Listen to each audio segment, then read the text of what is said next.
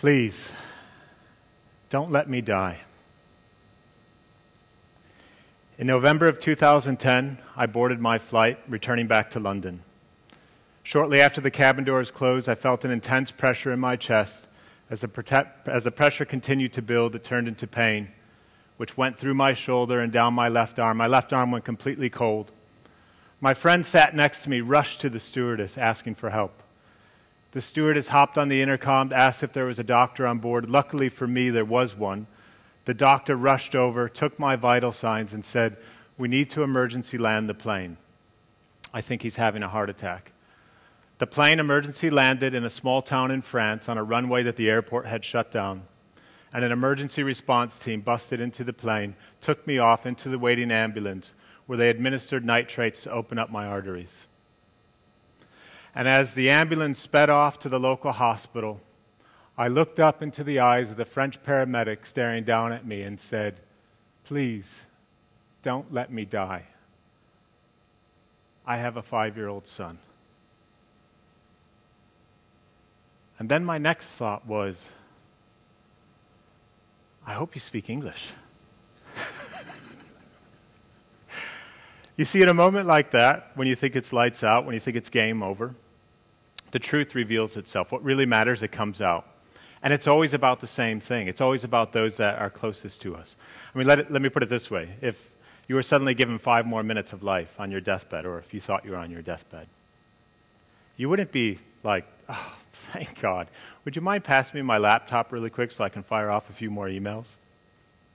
You see, prior to this point, on that plane, I had been absolutely obsessed with achievement for 10 years, but I approached it in all the wrong ways. I pushed myself way too hard. I worked 100 plus hour work weeks at McKinsey and Company, helping grow Skype before we sold to eBay for $4 billion, and while building several of my own businesses, including Chilango, a chain of Mexican restaurants throughout the UK.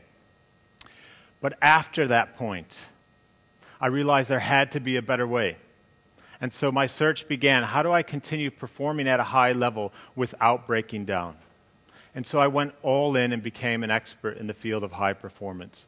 I completed a coaching certification and apprenticeship with Professor B.J. Fogg. He runs Stanford University's Behavior Design Lab. I read hundreds of books and study after study, course after course, just immersing myself in neuroscience, positive psychology, habit change, leadership.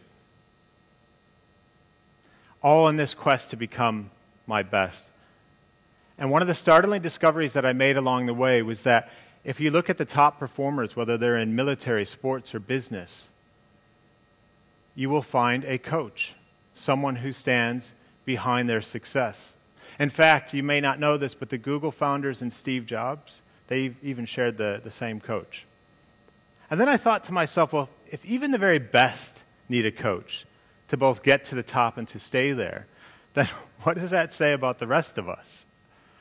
And so I hired a coach myself. I got into the best health that I've ever been in. I became a lot more present and available as a husband and a father, and I began coaching my leadership team and employees.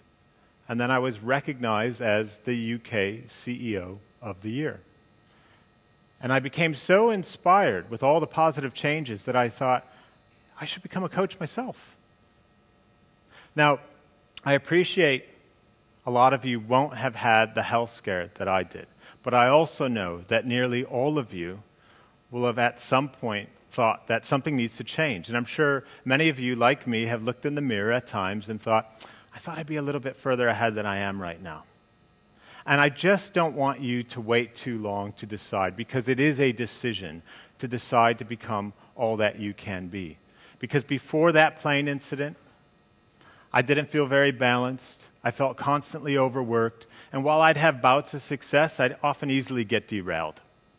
But after that plane incident, and after implementing many of the things that I'm going to be talking to you about today, I started to show up as my best, not just on the work front, but also the health and the home fronts. I started to work more productively with less effort and with zero burnout. And I developed a mental toughness to handle just about anything thrown my way.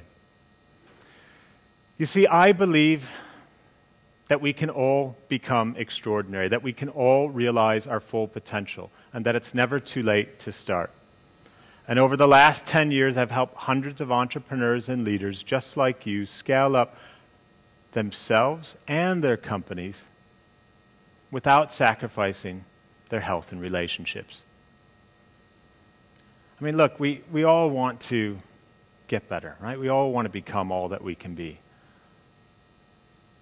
It's in each and every one of us. But that's not the issue. The issue is how. So today I want to share with you three hows. We're going to talk about how can you step into being your best through the use of identity, identity-based change. We're going to talk about how can you become more productive? How can you optimize yourself for action?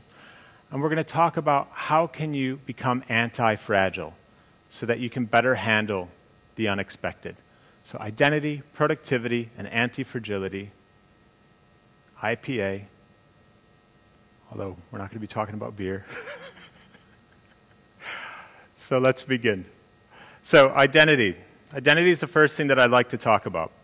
And um, the reason we're talking about identity is because we can't create a better future by continuing to be the person that we've been in the past. Now, lots of other people are going to tell you that you need to focus on a myriad of things over a long period of time to change. I'm saying that you just need to focus on three things and that actually you can start to change from the moment you leave this presentation. Now, without doubt, when I work with my clients and, and, dig deep, I find that they don't just want to excel on the work front, they also want to excel on the health and the home front. They don't just want to be inspiring entrepreneurs, high performing leaders. They also want to be fit and healthy. They want to be great spouses and parents.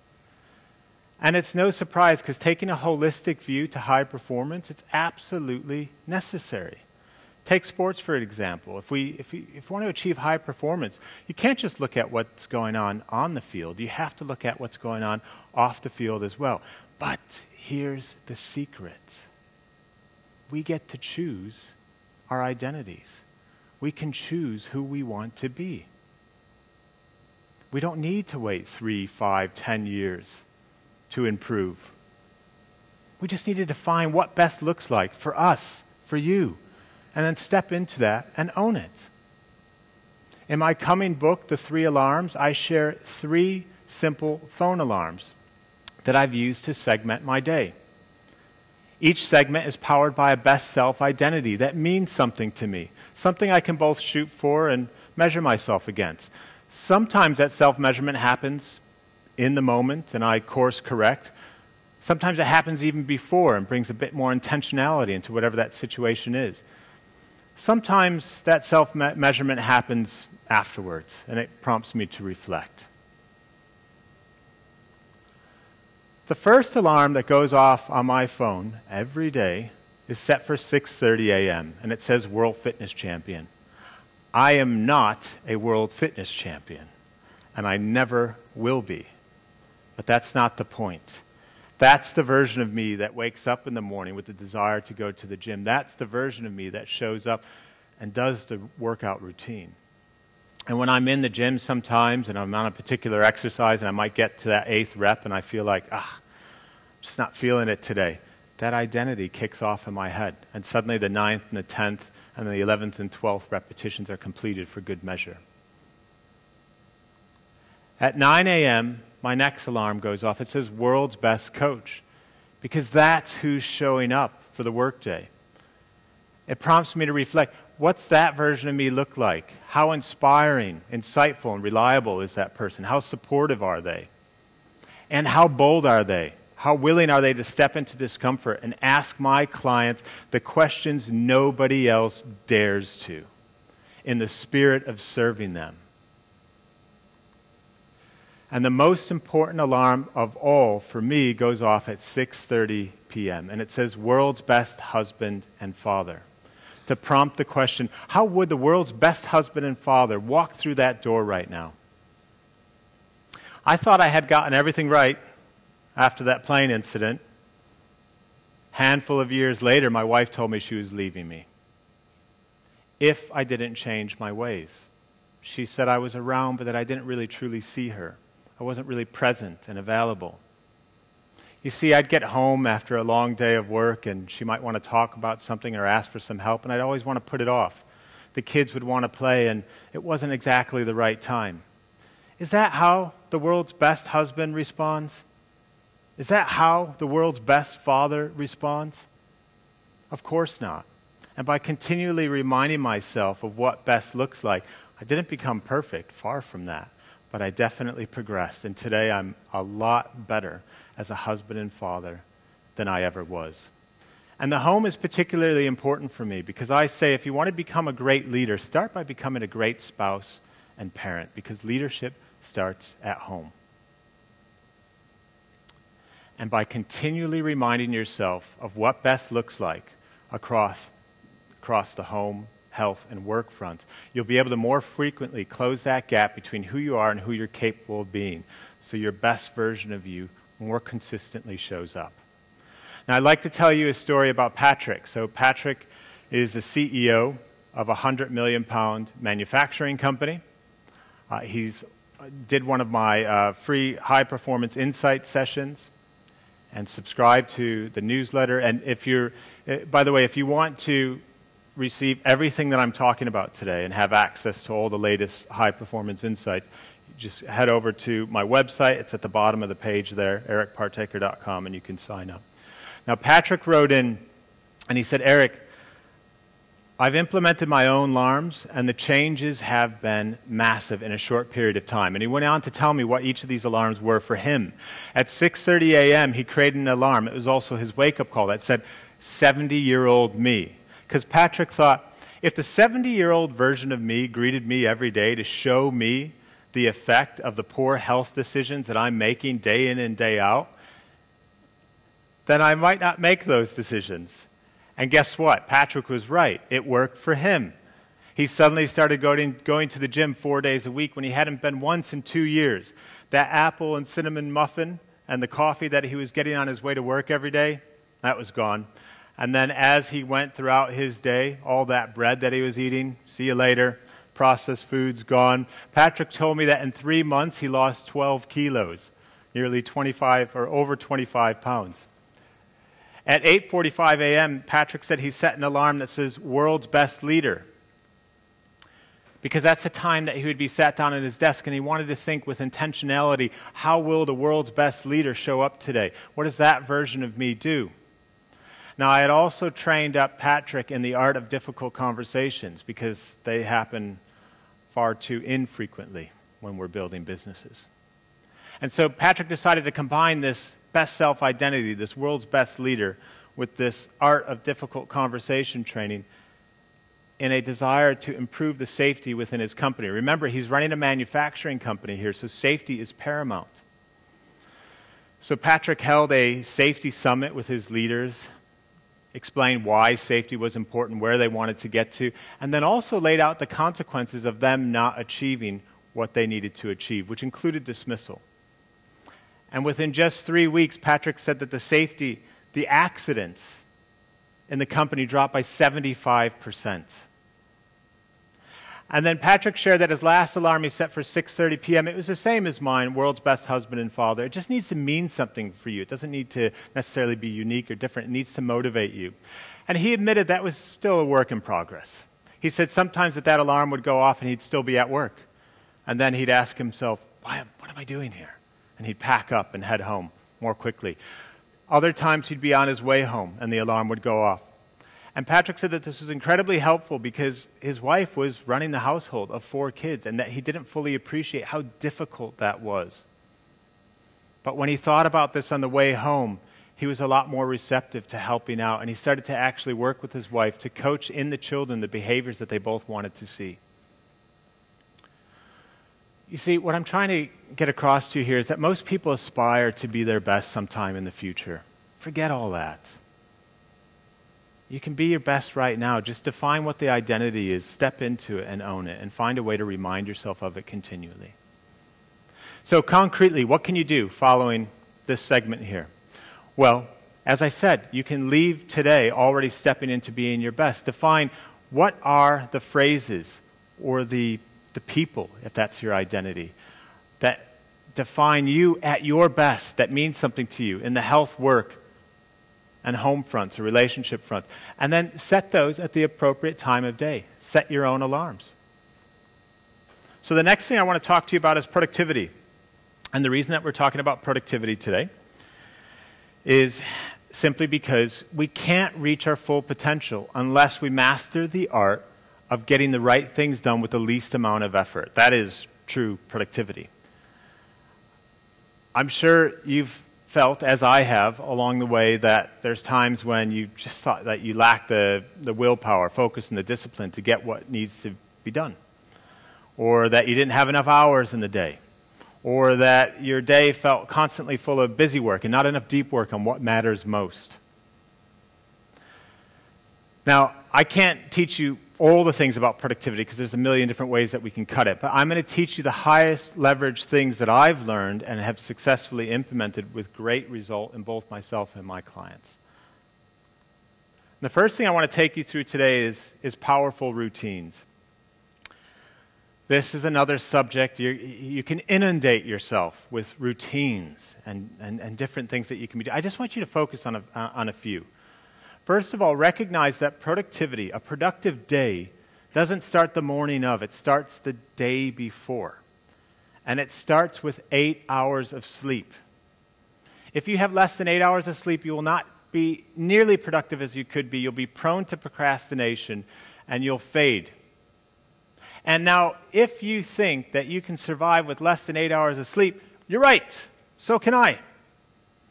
Everyone in this room can survive for a long period of time without eight hours of sleep. Maybe it's seven and a half, seven, six and a half, six. We all can. But you're making the wrong statement about sleep. It's not about surviving, it's about thriving. Would you thrive more if you had the full eight hours? And if you think that you're not someone who needs eight hours to thrive fully, then let me just ask a simple question has anyone in this room been struck by lightning? No, I didn't think so. Because your odds of having the gene that allow you to thrive with less than eight hours of sleep is equivalent to being struck by lightning. So you don't have the gene. All that's happened is, is that you've become accustomed to operating at a lower baseline. So the routine here is called a digital sunset. And you set this for one hour before your bedtime. And when it's digital sunset, all the electronics go off. And the reason all the electronics need to go off is because our bodies have not evolved for the blue light that's constantly going from these electronic devices into our eyes at all times a day. It doesn't match in what happens out in nature. And what ends up happening in the body is that the body feels that it's still daylight. And so it doesn't produce melatonin in the brain. In fact, if you're looking at any electronic blue light emitting devices in the one hour before sleep, your melatonin production in your brain will be 50% less than what it should be. That means that, of course, you'll struggle to sleep eight hours because you don't have enough of that going on, and you won't sleep as restoratively as you could. The next routine, when you wake up in the morning, do not go straight into your inbox, social media, or the news. This is the equivalent of taking yourself and dropping yourself into a pinball machine so that you can be bounced around from one person's agenda to the next. The simple mantra to live by here is always be creative before reactive. For at least the first 60 minutes of each day, see what happens to your productivity if you do not do reactive work. Instead, you work on that report, presentation, or that thinking time or strategic thought process that you have not been getting to. And then last but not least, as you work throughout your day, single task. Don't subscribe to the multitasking myth. The average worker loses 28% of their day due to the inefficiencies of constantly task switching, which is what multitasking really is. And that's because they have to reorient to them, themselves back to what they were working on and, and pick up where they left off and try to find their place again rather than just sticking with one task at a time. Now, 28%, you might just kind of you know, pass through that number and think, ah, oh, on a daily basis, it's not much, but it is a lot because if you add that up and you apply 28% to the number of total work weeks in a year, you get 13 weeks a year lost. 13 weeks a year just so happens to be an entire quarter. This means that the average person who thinks that they don't have time for everything is only playing with three quarters a year. Imagine what would happen to your productivity if you had a full four quarters. Next thing I want to talk about is massive goals. So, when I was growing up, my parents always told me, Eric, shoot for the moon, because even if you miss, you'll still land amongst the stars.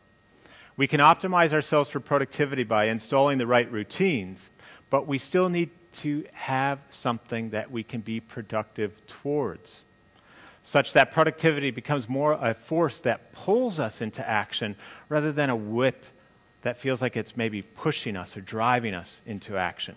Now, when I was at Skype, our tagline was the whole world can talk for free. And as you can imagine, this created an absolutely incredible revolutionary spirit inside the company. We thought we were doing the world good.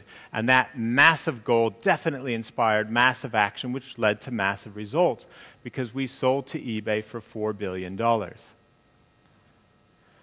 The reason massive goals are such an incredible productivity driver in both your business and life is due to a handful of things.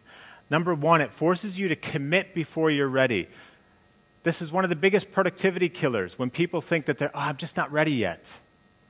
You'll never be ready with so many things. And by picking a massive goal, you're guaranteed to not be ready. And so, what I like about that is that it forces you to get used to the idea of committing and taking action before everything's in place. Number two, setting a massive goal gets you to dream big again. We lose our ability to dream somewhere along the way. We're so good at it as kids, and then we sort of forget and we feel embarrassed if we dream big. The heck with that. Start dreaming big again.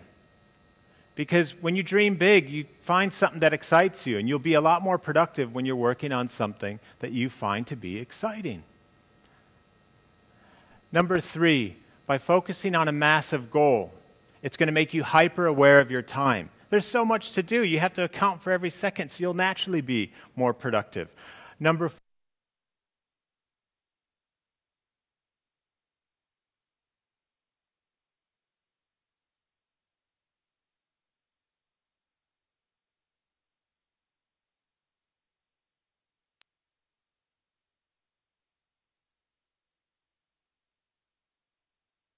and confront your deficiencies and confront where are you getting in your own way.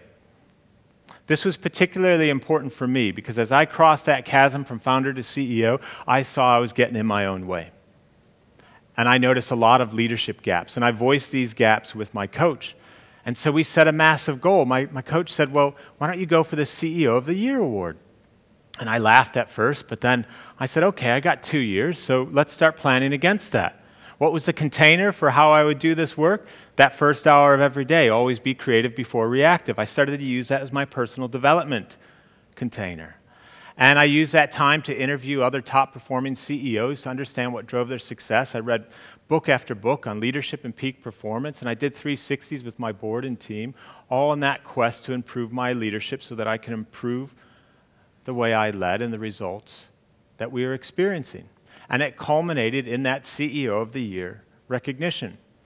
And it didn't just create that short term benefit, but it also created a longer term benefit, in that it put me in a better position as I am today to be able to help other leaders take their leadership up to the next level. I'll give you a, another example. So, um, John, he um, also did a, uh, a free high performance insight session. Then he ended up becoming a client. John is the CEO of a digital transformation agency and he really wanted to close the gap between 5 and 10 million a year in annual sales but he felt that the performance of his team was holding him back i had john look in the mirror first of all because it wasn't just that the performance of his team was holding him back it was that the leadership wasn't getting the team performing at a high enough level. And we sat down and we made changes to his strategy, execution, and people to help him generate better results through the team. And uh, soon they're off and running, closing that gap between 5 and 10 million a year in sales. The last thing about productivity I want to talk, to, talk about is 80 20 focus. So, the worst thing you can do in the world is be super efficient at doing things that shouldn't be done at all. Um, so, Uh, when I was at McKinsey and Company, one of the things drilled into my head was always look for the 20% of things that drives 80% of the results. And I'll give you an example of how I apply this to the Mexican restaurant chain that we built, Chilango. So there's lots of things that we can be offering in a quick service restaurant environment, from the food to the interiors to the people. So where do you focus? You can't do everything at the level that you would like to do. So we zeroed in on the food. We thought 20% drive the 80% of results. It, it's in the food. But then most people stop there. But we said, well, what about the food? What's the 20% in the food that will drive 80% of our guest satisfaction? We said it's about the flavor at the end of the day. But then we didn't stop there, another 80 20 level deep. So we looked at over the, the 20 different menu components that build our meals. And we said, well, what 20% of them drive 80% of the flavor? And we zeroed in on those specific menu components. But we didn't stop there. We did another 80 20 level deep, and we looked at the recipes of those meal components. And we said, what are the 20% of the ingredients within these recipes that will drive 80% of the flavor? Suddenly, we're shaking hands with farmers in the Yucatan Peninsula of Mexico to get our dried chilies directly at the quality that we need, because that was one of the key ingredients. So, my question to you is where can 80 20 thinking improve your productivity? 20% of your actions in life to date will probably account for 80% of where you are today.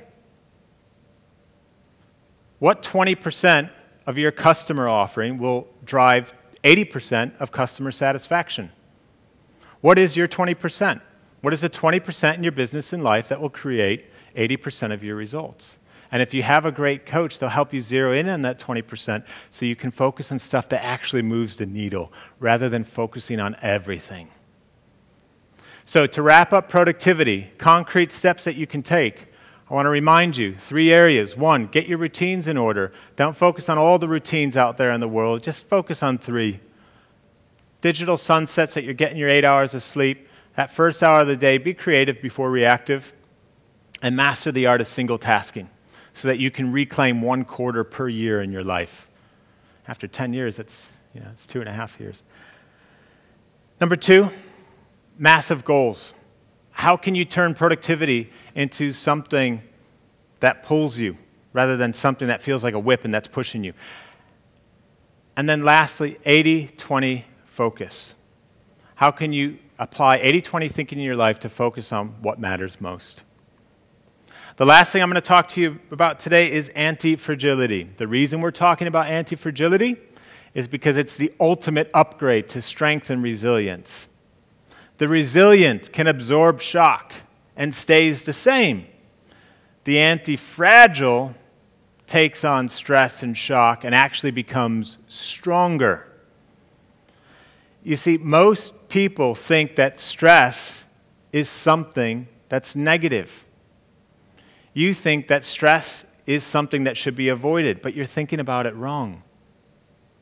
Stress is actually something that you should embrace and something that you should move into. Some of my clients, as, as Ollie mentioned, include uh, uh, former U.S. Special Forces operatives, and these guys are absolute anti fragility machines. They step into discomfort, they embrace it. Wherever they, they feel stress or unease, they know that that's the direction in which they should be moving. And you may not think that you have a lot in common with people like that, but then you'd be wrong. Because your bodies, my body, all of our bodies are the perfect model for anti fragility. Small doses of UV radiation actually repair tissues and generates vitamin D in your body, which is need for, needed for every cell in your body. Exposure to germs and bacteria is actually what builds our immune system.